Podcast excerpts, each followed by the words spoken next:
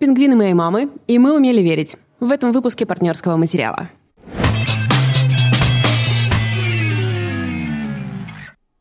Всем привет. Привет, друзья. Это подкаст про новинки кино и книг «Партнерский материал». Рядом со мной Лида Кравченко, она рассказывает про кино. А это Валь Горшкова, она обычно рассказывает про книги. Ну и этим мы сейчас займемся, сделав пару важных объявлений.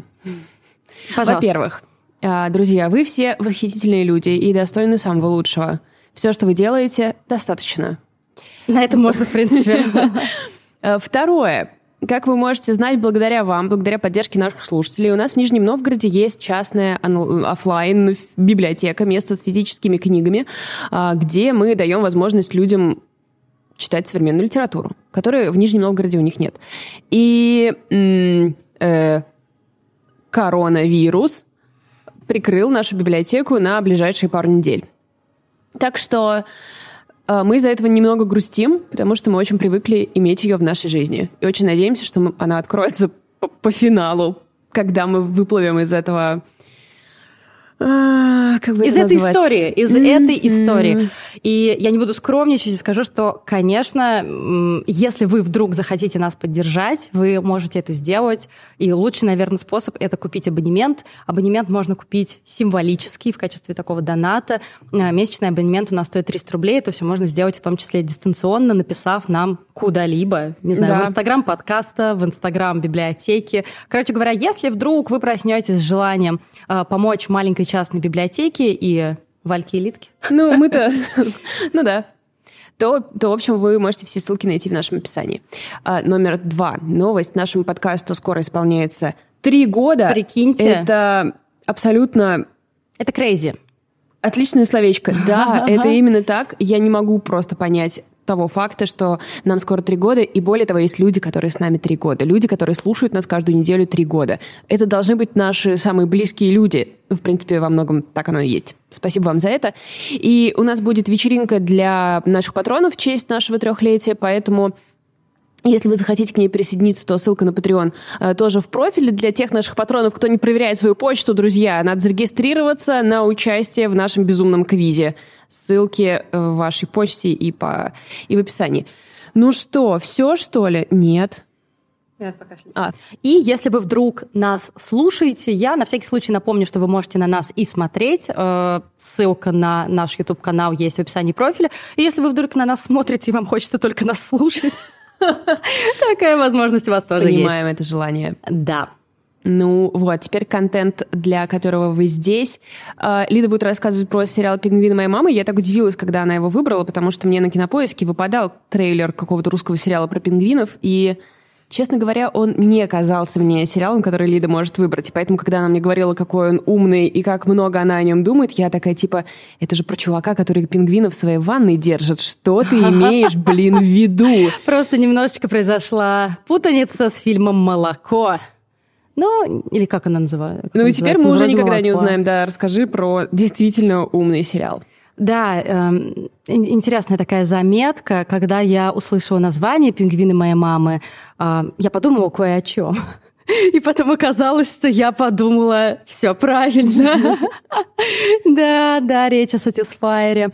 А, Как бы то ни было, я очень предвзята к этому сериалу. Во-первых, потому что а, режиссер вообще создатель этого сериала это Наталья Мещанинова, которую мы просто обожаем. То есть, во-первых, это а, человек, который написал замечательные рассказы. Рассказы это так называется сборник рассказы, которые мы очень сильно любим. Мне кажется, мы еще он вышел до того, как вышел наш подкаст вообще. Да, он Поэтому вышел мы- прямо ровно за типа месяц, потому что это как раз было, когда у нас э, была учеба в школе про арты, и тогда Да. нельзя уже было купить почти эту книжку, Да. типа нам пришлось ее разыскивать. Да, и это потрясающая, очень сильная, горькая, но при этом ироничная книга, отличное чтение. Кроме того, это режиссерка фильма «Комбинат надежды», э, тоже сильнейшее кино, и сценаристка «Аритмии», в конце концов. То есть все эти живые человеческие диалоги, которые мы слышали аритмию, и за которые во многом мы ее и полюбили, это во многом заслуга Натальи Мещаниновой.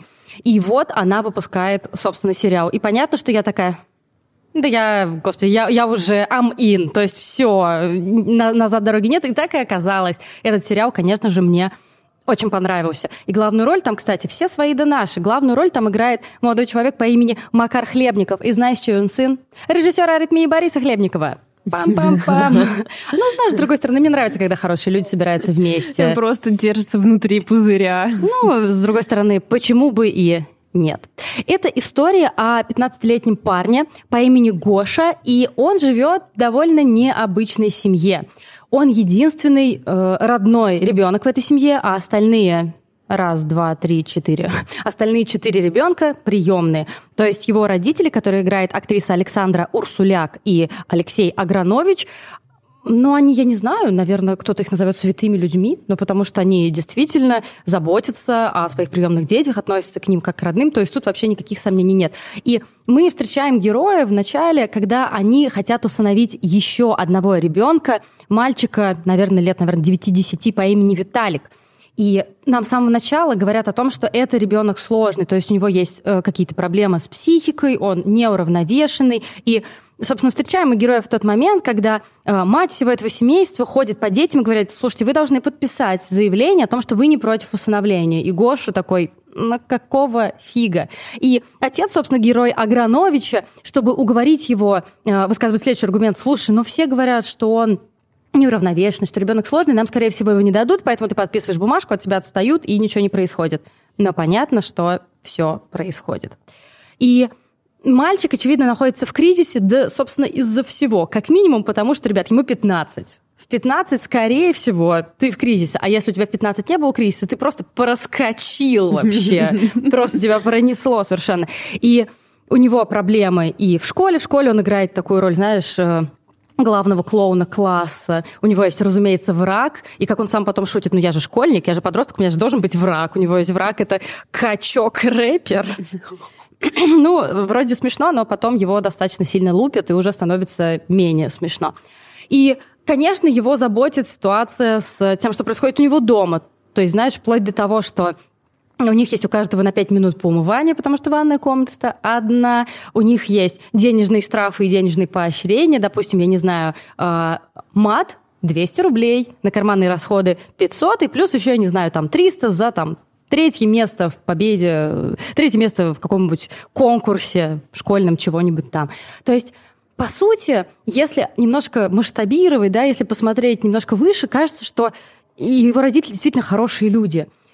Они косячат. Они косячат, безусловно. То есть там есть и ор, там есть и срывы на детей. Но мне, конечно, очень нравится, что они абсолютно точно стараются. И в какой-то момент, когда Гоша разговаривает со своим братом Амиром и говорит, и говорит, что вот, да зачем нам этот Виталик, да что вообще наши родители делают, Амир, который приемный ребенок, и который такой немножко, ну не маменькин сынок, но он старается матери не перечить, он так смотрит на него внимательно и говорит, ты ни хера не понимаешь, у тебя родители святые вообще-то люди.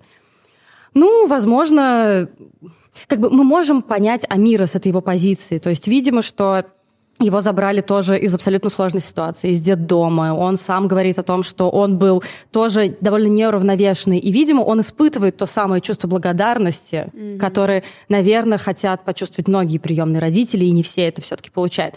Ну, а, потому что, да, никто им не должен. Понятно, но это не мешает им хотеть да, этого. Конечно, тут да. как бы все совпало. То, что а, вот один из старших братьев, он, видимо, осознал mm-hmm. вообще, как ему действительно mm-hmm. повезло, и не жалуется на судьбу. И Гоша в попытках как-то не знаю, везде, знаешь, везде в критике пишут, что он работает со своей травмой. Я не очень понимаю, какая там конкретная травма, но, допустим, назовем это кризисом. Он э, хочет стать стендап-комиком. И он ходит на различные открытые микрофоны, конечно же, очень стесняется. Разумеется, что хорошо у него получается все не с первого раза. Классная сюжетная идея. Да, и мы в том числе видим там камео стендап-комиков, например, Саши Малова и Жени Сидорова. И какая первая ассоциация у меня вот, например? Русский сериал про стендап, и я вспоминаю «Я не шучу», который действительно не всем понравился. И мне кажется, у тебя были какие-то спорные моменты, или ты не? Не это у Димана, да? А, это у Димана. Ага. А, ну, и я видела тоже такую неоднозначную критику, хотя мне, в принципе, понравилось. Но тут совершенно другая история. Во-первых, тут довольно жесткий стендап. Не даже не в плане того, что много шуточек на грани. Мещанинова показывает стендап, скажем так, со всех сторон. То есть, во-первых, что это шутки, которые могут кого-то обидеть. А во-вторых, что действительно есть люди, которые обижаются. И в-третьих, что есть шутки, за которые ты можешь поплатиться, ну, не своей, конечно, жизнью, но каким-то негативным изменением, Блин, связанным с твоей ну, жизнью. Ну, это, мягко говоря, своевременное высказывание. Mm-hmm. То есть, понимаешь, э, я не досмотрела еще сериал до конца. Э, я посмотрела 4 или 5 серий, ну, то есть достаточно уже, чтобы составить мнение. Тем более, ты знаешь, как я отношусь к финалам, просто легко говорю, не смотрите последние 20 минут, это будет отличное, отличное кино или отличный сериал. В первой, в первой серии мы видим, например, как выступает какой-то комик, кажется, что это опытный комик, и он шутит про Бога, про религию, что-то такое, и просто сразу какие-то, по-моему, это, по-моему, это армяне начинают кричать ему о том, что «Эй, ты, про Бога не надо», хотят его отлупить. И тебе нравится, как я использую слово «отлупить» вместо другого слова, которое более очевидное здесь? Да, и это слово так выделяется, что даже как будто бы ты так это оно как будто грубее выходит. Ну да, короче говоря, то есть мы сразу видим, что Шутки — это не шутки. Это не просто какая-то история, что ты вышел и такой, как на духу. То есть, что сегодня ты должен как следует взвешивать. И даже, казалось бы, что должен взвешивать стендап-комик? Зайдет шутка или нет? Смешная она или нет? Но теперь оказывается, что он должен еще и говорить о том, что... Думать о том, что «А получу ли я за это по лицу?» Ну, то есть, что как бы тоже не Жопа. очень. Первое выступление э, Гоши которое, конечно, будет неровным, конечно, будет не идеальным, пройдет под крики, знаешь, типичных русских бухих мужиков, которые зашли не в то место которые пришли на выступление стендап-комиков, но они ждали какого-то юмора другого уровня. Это просто отвратительно, что там они выкрикивали с места, что-то вали отсюда. Конечно, в этом сериале есть мат, потому что в русском языке и вообще не есть мат, поэтому его отсюда никуда не вымарывали. А, да, в общем, все довольно реалистично, скажем так. И у меня не очень большой опыт за прикосновение со стендап-сферой, но вот э, я уже говорила, что у меня есть друг Руслан Халитов, замечательный стендап-комик. Смотрите его выступление, как я э, нормально. вернула нормально. И он, конечно же, тоже рассказывал, что взаимодействие с публикой — это суперсложно. Ты никогда не знаешь, кто придет. И да, если вы, например, приходите на стендап, вы не очень привыкли к живым выступлениям, и вначале вам говорят, пожалуйста, ничего не выкрикивайте, и вы думаете, типа, какого хрена, я вообще-то еще ничего не сделал, мне кажется, можно снисходительно и мягко к этому относиться, потому что э, чуваки реально рискуют. И как раз Мещанинова это показывает. Я вот, например, несколько раз, э, те разы, что я была на стендапах, всегда кто-то что-то выкрикивал из да. зала. Я просто хотела умереть на месте. И иногда, когда комик опытный, э, ну, классно он может, да. да, просто этого человека уничтожить на радость публики. Но я видела, как это делали с чуваком, которому это явно было не по силам. И это делала какая-то бухая баба, и мне просто казалось, что э, я нахожусь в какой-то сюрреалистической истории, и мне так хотелось и как-то ему помочь застить его и что-то сделать, чтобы она заткнулась, но я же не тот человек, который пойдет к другому столику и такая, так, завали. Ты пока что не тот человек, но я вижу в да, тебе потенциал. Ну, я бы должна, может быть, так была поступить. Ну, короче говоря, да, мучительно довольно. Жаль, что у нас такие люди. Но это везде так, это тут но... ничего не сделаешь. Да, которые да, воспринимают есть... это как вызов, типа. Ой, он такой смешной, да он не смешной, я смешнее пошучу. То есть Ой, я какое-то время ходила на Нижегородские открытые микрофоны. Это было довольно давно, может быть, 8-7 лет назад. И понятно, что всем было очевидно, что не то, что это даже комики неопытные. У нас вообще в Нижнем Новгороде тогда не было стендапа как культуры. И когда ты туда шел, разумеется, ты делал огромную скидку на то, что все зарождается. Чуваки только начинают свой путь. И многие из них уже уехали в Москву сейчас, и многие из них уже, не знаю, там, э, Гурама Марян, Дима Гаврилов, многие из них сейчас уже, да и Руслан тот же самый Халитов, уже опытные и довольно известные комики, но тогда все только начинали. И тогда тоже была вся эта история в духе да, там, не знаю, моя бабушка шутит смешнее, чем ты. Ну, так вопрос, так хер ли она не на сцене тогда, если она такая офигительно смешная? И вот этот вот, э, вот эта небольшая индустрия стендапа, она тоже там показана, но там есть, разумеется, не только это. Почему кино, э, почему этот сериал кажется настолько беспощадным? Опять же, наверное, дело в речи во многом, потому что мы с тобой неоднократно на протяжении этих трех лет говорили о том, что кол нахрен в жопе. Уверена, что кто-то это вырежет. Сделать 10-часовой коуп. И, ну что, действительно, проблема есть с речью. Это не проблема актеров, это не проблема там еще кого-то. Это именно история со сценарием. У Мещаниновой нет вообще таких проблем. Но вы смотрели «Эйфорию», ой, пардон, «Аритмию», вы знаете, как это смотрится. Это все абсолютно гладко. Это их речь как будто бы а, просто, знаешь, так ее аккуратненько взяли из жизни и аккуратненько вставили в кино. Lip sync такой получается. Да, да, да, да. И тут, конечно же, то же самое. Что еще? Конечно, вы все знаете, как я отношусь к подросткам и их проблемам. Х- а. Так, а ты что хотела сказать? Нет, мне другой вопрос, но я после этого спрошу. И э, то, как нам показывают, например, меня покорила совершенно сцена, э, где Гоша прогуливает школу из-за того, что стендап про его одноклассников выложили на YouTube, одноклассники это увидели, и он конкретно получил за это. И он прогуливает школу. И нам показывают его просто шляющимся по торговому центру. И я такая, черт, да, ну, то есть нету ничего, каких-то там его мыслей за кадром, э, еще что-то. Нам просто показывают парня, который шляется туда-сюда, поспал на лавочке, поиграл в автоматы, еще что-то. Я такая, а нужно ли вообще что-то еще? И как бы если... Я просто знатная прогульщица. Я постоянно прогуливала школу, ненавидела это дерьмо. И это действительно, у тебя нету каких-то супер мыслей в этот момент. Ты просто хочешь где-то раствориться в каком-то другом месте, чтобы о тебе все забыли, и тебя никто не трогал. И то, что она нашла, нащупала вот этот, казалось бы, простой инструмент, бессловесный, это идеально. Это очень круто. Ну и, наверное, тему родительства тоже надо затронуть, да, ну потому что я, кстати, заметила, что детство, наверное, кончилось как в момент, когда я поняла последние несколько лет, что я стала... А, когда вот, например, есть э, фильм там или книга, где подросток и родители, я стала больше думать про родителей. А как они сейчас? А что они там, когда... Хотя, казалось бы, нужно переживать за подростка, как за главного героя. Есть это тоже такое, да? Да, конечно, конечно. Когда ты начинаешь думать, ну, вы на самом деле не такие плохие, ребят. Конечно. Я понимаю, почему вы напились и орете на него. Да, да, да. Ну, то есть вы косячите, но я могу понять. Сложно э, с отношением к родителям, конечно, первое, что приходит в голову, всем, мне кажется, я себе это прям, знаешь, когнитивные усилия делала, чтобы отрубить. Нафига вам так столько детей, если вы страдаете, еще что-то. Потом я решила, что я просто не буду думать в этом направлении. Если так случилось, значит, как бы им нужно было, чтобы так произошло.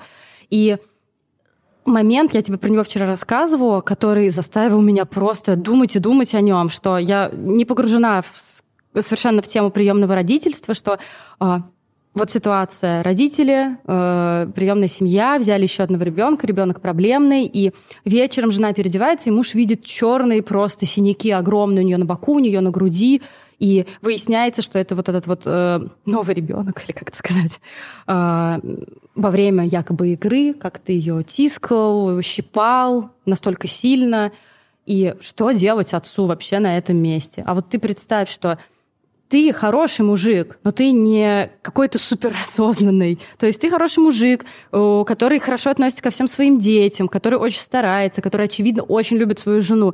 Но ты видишь такое, мне кажется, просто не слететь с катушек, это просто по-человечески сложно.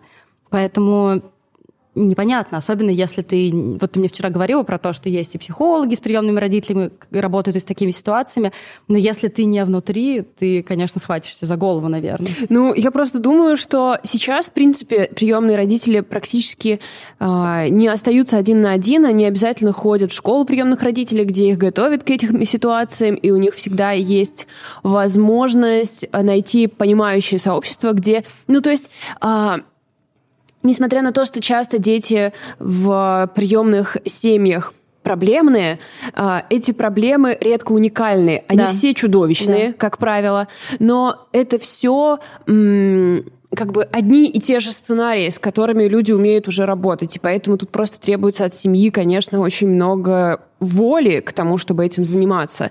Но понятно, что это ну, очень тяжело, потому что ты заботишься о ком-то, ты растишь любовь в себе и в этом человеке, маленьком, испуганном, пережившим больше, чем ему бы вообще стоило пережить за всю свою жизнь. И это такое место очень горячих эмоций, поэтому это очень, конечно, интересная тема. Ну вот поэтому я думаю, что тебе будет, наверное, любопытно на это посмотреть. И напоследок скажу о том, что часто есть какие-то вопросы к детям актерам, да? Вот у меня был вопрос к детям актерам. Слушай, Макар Хлебников прекрасен совершенно. Но он уже более-менее взрослый, а другие ребята? И с другими ребятами на самом деле все хорошо. То есть там же есть разновозрастные, э, разновозрастные персонажи. То есть, например, Амир, которого играет Заур Гюляхметов, он э, примерно того же возраста. Ему, видимо, тоже 14, 15, 16, что-то такое. Э, мы, к сожалению, пока не видим какой-то отдельной его линии, а мне было бы очень интересно, потому что немножко вбрасывает, да, что он, он говорит вот своему брату в разговоре, да ты вспомни меня, какой я был, да я был вообще совершенно тоже дикий. И интересно посмотреть, что же, что же было там такого. Я не удивлюсь, если их тема не будет никак раскрыта, но это было бы, конечно, интересно. А, э, Соня, которая играет Ирина Бакина, э, эта девочка чуть-чуть помладше, тоже нет никаких к ней вопросов. И опять же, мне кажется, это история про хорошо прописанный сценарий, хорошо прописанные диалоги. Эта девчонка, с ней, кстати, есть очень крутой момент, когда у нее начинается первая менструация, видимо, самая-самая первая, и мама не может ее забрать, ее забирает отец, они едут э, в машине, и этот несчастный мужик, ну, блин, да, он такой э, смотрит в зеркало заднего вида и такой, ну, э, ну, у девочек, у женщин, у, у них бывает, да ты не переживай, она такая, блин, Просто, просто... И мы вместе с ней, господи, мужик, завали. Просто отдай ей сменку и просто завали. Еще там есть мальчик по имени Игорек, которого играет актер Александр Присмотров Белов. А, он еще, наверное, помладше, ему 10, что ли, что-нибудь такого. А, у него, знаешь, такой типаж тюфячка, который громко ест, громко сопит, и вот это все. Про него тоже пока мы не знаем, и тоже интересно, как он пережил эту адаптацию, как вообще, что с ним было. Ну и, конечно, Платон Савин, который играет Виталика, а, у него, видимо, какая-то специфика, это не аллопеция, я не знаю, к сожалению, как называть, когда нет волосяного покрова. И поэтому э, главный герой называет его Оменом. Ужасно совершенно. И этот парень отрабатывает просто за всех, а он играет э, ребенка со всеми вот этими типичными детскими истериками в духе щипания, э, кричания, в духе того, что он может наорать на всех, крикнуть матери «пошла в жопу шлюха», запереться в ванной и биться головой об стену. И делает он это максимально убедительно. Короче говоря, ко всему актерскому составу, что к взрослым, что к детям, нет совершенно никаких вопросов. Ты как бы, знаешь, нету кочек, когда ты едешь в этой тачке. Все прекрасно. Единственное, что, конечно, э, мне никогда не нравится музыка. Я понимаю желание брать русскоязычную музыку, да, и там мы и Сироткина, например, слышим, да, мне в какой-то момент показалось, что там был скриптонит, но... Показалось, потому что не разобрать был, да? Да-да-да, кстати. Просто какой-то какой то трек, где мужик делает так. Я такая скриптонит, наверное. Не, ну кто это еще может быть?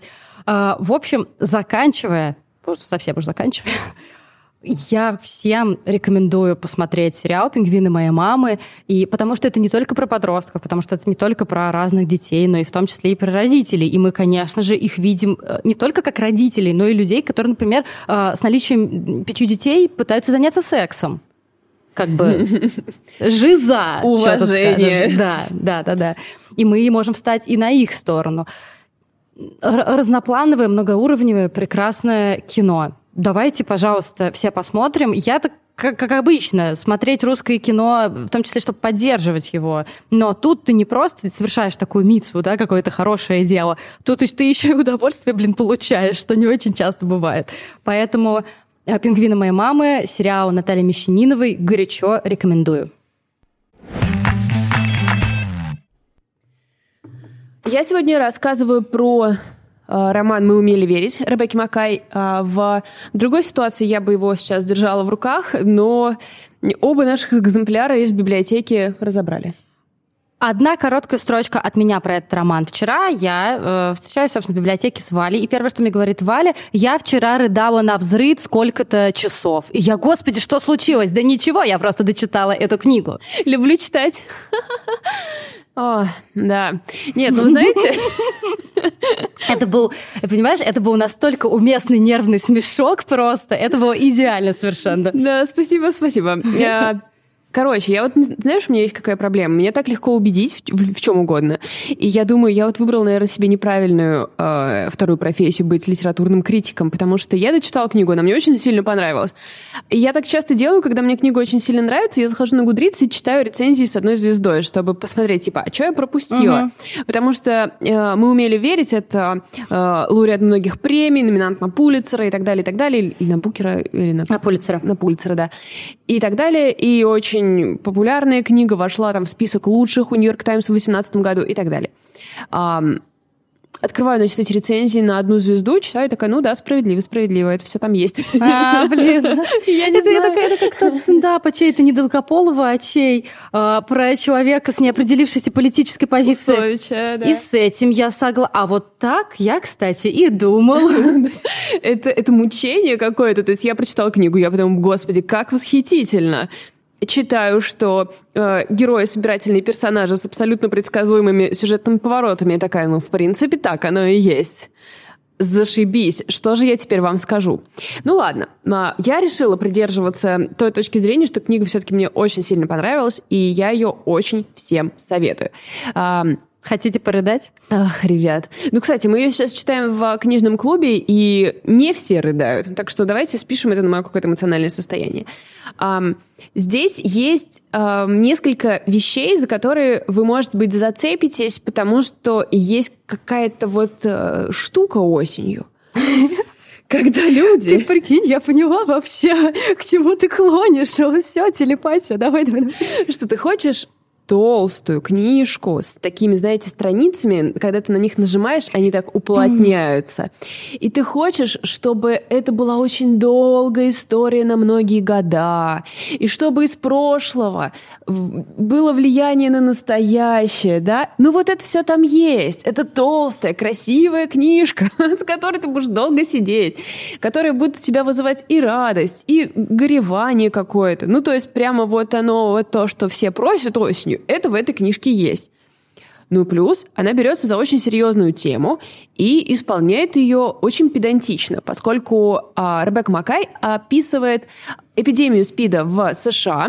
Она берет конкретно Чикаго и конкретный 86-й, кажется, угу, год. То угу. есть первое, э, если я не ошибаюсь, 80 нет, да, в 83-м, если не ошибаюсь, первый э, случай СПИДа зафиксирован в Америке. К 85-му мы могли бы подумать, что, в принципе, люди уже разобрались, что происходит. Но, к сожалению, особенность эпидемии СПИДа в, ну, в США, потому что там хотя бы как-то это осмысляется сейчас, есть какая-то не знаю, культурная база, на которую мы можем опереться сейчас, посмотреть, как это выглядело. У нас-то, ну, я не знаю, не, не могу ни одно произведение вспомнить, ни фильм, ни книгу об этом. А, ты меня прости, конечно, но э, выпуск Дудя. Да а все. Да. Ну, как бы, но, но Юрий, это нормально, Юрий на самом деле. единственный, кто исполняет. Ну да. А подожди, это... а ты имеешь в виду в исторической перспективе? Потому что я вспомнила, что ты рассказывала про ВИЧ положительного персонажа в книге русскоязычной, забыл, как называется. Да, она называлась плюс жизнь. Плюс жизнь, да. Э, которая мне показалась плохо очень исполненной. Да, там был... Ну, там частная э, история, да, вроде Да, да, да, была частная история, и там было все-таки про современность. Короче, да, я вот не думаю, что у нас есть какое-то э, что-то, что мы можем посмотреть, прочитать и понять, как у нас было. Что вообще происходит, что уже который раз, когда мы с тобой пытаемся нащупать какую-то рефлексию да, в массовой культуре, мы говорим, ну это было у Дудя. В какой момент он превратился в единственного медийного человека, кто занимается этими темами, это странно. Ну, короче, Особенность эпидемии была в том, что, во-первых, она столкнулась с предрассудками, естественно огромная гомофобная э, ситуация, ну, как бы ужасная гомофобия, это то, что в первую очередь встало на, на том, чтобы спасти людей от смерти. Mm-hmm. Второе — это все, ну, второе вытекает из этого. Э, люди боятся сдавать тесты, потому что они боятся, что информация будет открытой, и кто-то узнает о том, что они геи, скажем. Э, там страховые компании э, идут на все, чтобы не давать страховку, чтобы не чтобы эти люди могли себя лечить. А, больницы там где-то кого-то не принимают, где-то просто нет возможности получить какое-то приличное лечение. Ну и просто власти, очень большой акцент там делается на том, как Рейган игнорирует эту проблему полностью, что люди умирают просто пачками, а власти делают вид, что ничего не происходит. И добавим к этому простое человеческое простое человеческое не страшнее, чем грипп, и простое человеческое никто еще не до конца, до конца не изучил эту вакцину. То есть... Mm, э, что мне это напоминает? Да, то есть люди не готовы принять какие-либо факты, послушать науку. И даже те люди, от которых, ну, которых это напрямую касается, которые находятся в опасности. Это очень много предубеждений, очень много предрассудков и прочее. И вот мы оказываемся в этом 85-89 году в Чикаго. И там есть э, как бы группа друзей, большое сообщество. И главный наш как бы герой, через чей фокус мы на все смотрим, это молодой мужчина по имени Ель, который находится в моногамных отношениях со своим партнером Чарли. На в какой-то момент они, когда вот началась эпидемия, они собрались с духом, пошли, сдали тест, они у обоих были отрицательные, и они, сохраняя моногамные отношения, чувствовали себя очень защищенными в этой ситуации. Но при этом нам показывают, что вокруг них умирают все их друзья. Как быстро как быстро распространяется эпидемия, как домино они все падают, потому что там есть очень хороший такой момент, а, где они описывают, что по сути они только что получили для себя вот эту свободу, они только что поняли, что они могут быть там с теми, кого они любят, Многие из них не скрывают свою ориентацию. Многие из них открыто ходят за руку по улице и прочее, прочее. И вот там была такая хорошая стата. Несколько месяцев назад кто-то сказал мне, что раньше мы умели веселиться, и это правда. Было это крохотное окошко, когда мы были в безопасности и счастливы. Я думала, это начало чего-то, а это был конец. Она очень, Амакай, она очень сильно изучает э, как бы субкультуру, которая mm-hmm, была mm-hmm. помимо, то есть того, что они жили обычной жизнью, у них была определенная культура, там какие-то купальни, например, mm-hmm. какие-то орг... вечеринки с оргиями и все прочее, что звучит, в общем, довольно весело. А они реально умели веселиться. Это правда. И как бы объясни... и показывает, что они потому так были, ну, потому их так, короче, и косило, что для них как бы вот моногамные отношения Ели и Чарли — это скорее не норма, чем то, как они все весело живут, э, без привязанности или, наоборот, как бы они все привязаны друг к другу. То есть mm-hmm. это какая-то просто, не знаю, общая любовь. Это такой замечательный момент в самом начале еще, когда уже начали умирать хорошие их друзья, но еще вот это чувство общей любви, оно еще среди них всех распространено. И как оно, как вместе с умирающими их друзьями умирает это чувство, потому что они начинают винить друг друга, они начинают расходиться, и очень многое встает у них как бы вот на пути. Это это больно, абсолютно больно читать. И да, а, действительно есть банальные сюжетные повороты. Когда я уже закончила читать, я поняла, что, в общем-то, наверное, все это было предсказуемо. Просто я почему-то такой лошок и сидела и думала, что сейчас все выйдут из этой ситуации да в ну. целости и сохранности. Слушай, ты просто... Это же выбор. Ты просто выбрал не быть хейтером. Возможно, наверное. Но знаете, еще можно сказать ведь, что э, это не банальные сюжетные повороты, а правдивое описание того, что происходило, ну, как потому бы да. что выбрался мало кто. И вторая, э, как бы у этой книги две, два временных, э, две временных линии. Вторая временная линия в 2015 году в Париже, где девушка по имени Фиона в 2015 году, она уже 50-летняя женщина, а, она приезжает э, в Париж, чтобы найти там свою дочь, которая ушла в секту и потеряла много лет с ней назад контакт. То есть вот внезапно ты так вбрасываешь этот просто крутейший Абсолютно. крутейшую сюжетную линию. Абсолютно. И она... Э, Ее отношения с дочерью всегда были очень плохими. И во многом потому, что Фиона травмирована, поскольку в ее, со смерти ее брата начинается весь роман. Ее, а ее брат умер от спида, да? Да, да. Ее брата выгнали ее родители из дома, когда узнали, что он гей. А, они и она, младшая сестра, заботилась о нем, по сути, потому что он был еще мальчишкой, когда они его выгнали. И когда он умер, и она была там, типа, ей было 18 лет, и она как бы стала сестрой для всех них. А, там была такой, был такой момент, что э, ой, извини, от многих отказались семьи, и нужно было подписывать такие доверенности, кто будет принимать за тебя решение, когда ты будешь в больнице там, без сознания или как-то, кто будет за тобой ухаживать. И Фиона была для очень многих из них таким человеком. То есть она сидела и держала за руку умирающих мужчин просто многих. Но она просто ветеран войны. Друзей. Вот именно. И для нее то есть, когда все, ну, не закончилось, а когда все стало более-менее, как там один герой говорит, а потом внезапно, я валялся в больнице, а потом внезапно наступил 90-й год, и появился хороший препарат, и мне дали шанс на жизнь. Вау, то есть, это то есть типа... он дожил до этого момента? Да, там есть, круто. Э, там есть несколько героев, про которых она говорит, что вот, он же, был, он же заразился тогда, а сейчас я смотрю на него по телеку, и я вижу, да, я вижу, что там он не, не, не совсем здоров, но он уже, типа, седовласый мужчина, который выжил. И, конечно, для нее, потерявшей своих лучших друзей, она как бы и не может вот... Э, она не может из этого времени никак выйти. Она держит благотворительный магазин, откуда все деньги из которого там практически отправляются в фонды помощи и все прочее. Но она живет в этом Чикаго, она ходит, здесь было то, здесь было это. Она по городу призраков просто ходит. И ее дочь эм, родилась в разгар всего этого, и возненавидела со взрослением свою мать, потому что для нее всегда эти мужчины были важнее, как ей казалось, а, были для нее на первом месте. И совершенно очевидно, что Фиона просто действительно ветеран войны, у нее посттравматическое расстройство. Она реально просто живет как свидетель Катастрофы? Катастроф, какого-то геноцида, они часто используют там это слово, потому что она все это видела, она ничего не могла с этим поделать, и вот она вроде как в спокойных водах, но она все еще неспокойна. И это очень богатая часть книги, когда Фиона она обращается к своему терапевту, чтобы помочь, чтобы восстановить отношения с дочерью, как ей себя вести, она признает все свои ошибки. Ну, в общем, это... То есть Фиона вообще не святая. Очевидно, что она наделала, ну, наломала дров своей дочерью, но, но она стремится к тому, чтобы все исправить.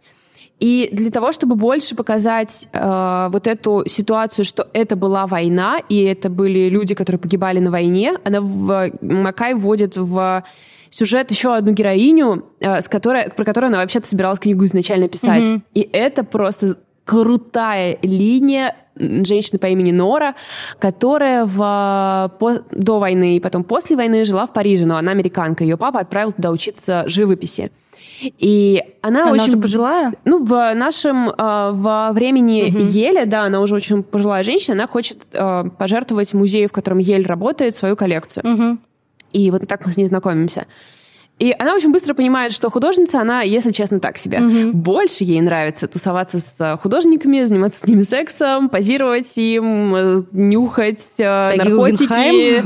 Да-да-да, то есть она, короче, погружается вот в эту парижскую жизнь, а, которая прерывается войной, потом после войны она туда возвращается, и, если честно, я просто не могла читать это без а, слез, потому что, в принципе, это ну, как бы мы же мы читаем в русской литературе этого очень много, вот этого послевоенного да. времени, но здесь это очень романтизировано еще тем, что вот это художники без рук, без э, там глаз или что-то такое. И она говорила, там есть очень красивые слова, э, две части. Вот она говорит о войне. Это подготовило меня к старости, мои друзья умирают один за другим, многих уже нет, но я это уже проходила.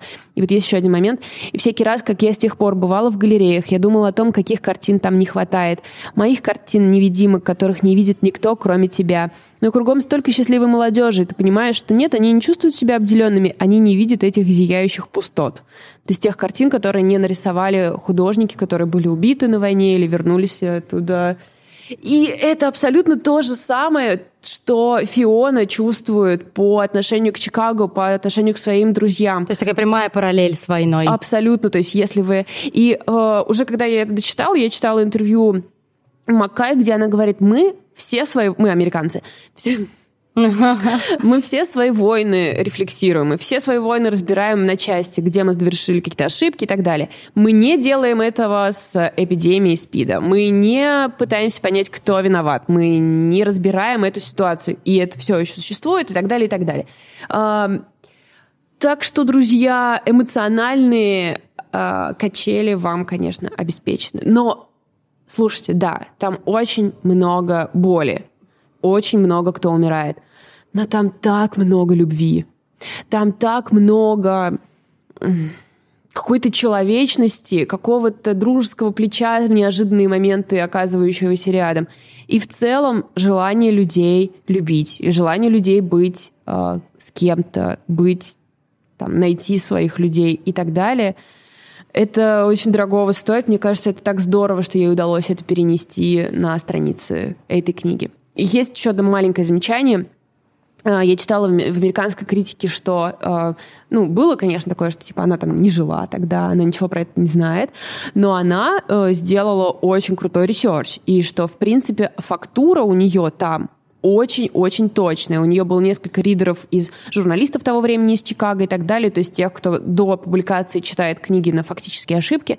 То есть в целом все передано очень круто, и подчеркивалось, что очень хорошо передан язык, сленг и так, так далее. У нас на Горьком есть а, рецензия на этот роман от Константина Кропоткина, который указывает на некие грехи в переводе на русский, mm-hmm. что несмотря на то, что перевод очень хороший, есть вещи, которые действительно, эм, ну, прям очень сильно э, выхватывает глаз, например, употребление слова трансвеститы. То есть, как бы, извините, как, какой сейчас что год? произошло? Или э, он часто использует слово «голубые», но не как, как бы, э, не как существительное, а как прилагательное. То есть, типа, голубые клубы или что-то такое. И э, Кропоткин очень точно помещает, что ныне слово можно маркировать как устаревшее, что, конечно, абсолютно правда. И он, кстати, отмечает, ну, Кропоткин, что в тех местах, где у нас там написано «голубые клубы», там было, что просто слово «гей» и, в принципе, можно Это использовать его и не заменять, да, что не было какого-то чека с... А, и он, кстати, говорит, что там есть эм, описание каких-то вечеринок, которые в России тоже были, и у них было свое название, и можно было взять вот mm-hmm. это название, mm-hmm. и типа было бы тогда э, более аутентично. И мне жаль, что этого нет, потому что, честно говоря, э, узнать что-то о, об этом слое в целом культуры мне как бы неоткуда. И было бы очень здорово что-то прочитать такое. Ну, да, окей. я бы с удовольствием тоже, конечно. Окей, да, ничего, ну, может быть, и ничего страшного, ладно. Я, я так говорю, а, в общем, наверное, нет. Все-таки, наверное, хотелось бы, чтобы такого рода вещи точно были переданы. Все-таки это а, важный, ну, как бы это фокус книги, ну, как бы Ладно, mm-hmm, ну окей. Mm-hmm. Но в целом, в целом все хорошо. И если вот вам нужна такая книга, я ее очень сильно всем Советую. Я уже приняла, как э, по-моему, в прошлый, позапрошлый раз уже приняла внутреннее решение не читать эту книгу. Потому что мне даже, мне кажется, у меня настолько сильная эмпатия, что мне даже слушать тебя было больно. И, Валь, давай какой-нибудь... Мы должны перекрыть время ураганов, и мы умели верить. Какой-нибудь добрый, блин, книга, я умоляю тебя. У меня в следующая книга будет про любовь. И у меня будет даже две книжки про любовь. Будет Слава две Богу. книжки про любовь в одном выпуске, так что, ребята, держитесь. Вы, Отлично. Там, конечно, мы не будем ненавидеть главных героев, но в целом там будет про любовь. Ну, нормально, нормально. А если вы ждете от меня в следующем выпуске или в каком-либо выпуске обзор на нового Бонда, сразу скажу 2.45? 2.45. Э, как Валя хорошо заметила, что Джеймсу Бонду делать 2 часа 45 минут? Ему надо прийти, узнать, где проблема. Но. Спуститься вниз. Чтобы Кью ему дал оружие. Поехать и всех победить. 2.45. Он собирается рефлексировать. Что тут размусоливать? Я не буду смотреть на твою, на твою рефлексию, Бонд. Хочешь умереть? Умри. Но не сейчас. Короче говоря, я приняла решение в ближайшие несколько недель не смотреть Бонда, поэтому, ребят, извините. Если кто-то ждал от меня обзора. Вы можете сделать этот обзор у нас в комментариях, потому что нам все равно Кстати, интересно, да, что там происходит. реально. Если вы посмотрели, напишите нам, и это будет супер сделка. Отличная идея. Напишите нам под видео на Ютубе или в Инстаграме или ВКонтакте, что там вообще с Бондом. Нет, ну, может быть, кто-то пишет ВКонтакте. Мы же продолжаем ее обновлять. Что там вообще с Бондом происходит? Спасибо, что вы нас послушали. Те, кто наш патрон, оставайтесь, сейчас будет дополнительная часть. Если вы хотите тоже дополнительную часть, ссылка на Patreon в описании. А если нет, то еще раз спасибо. Пока. Ага.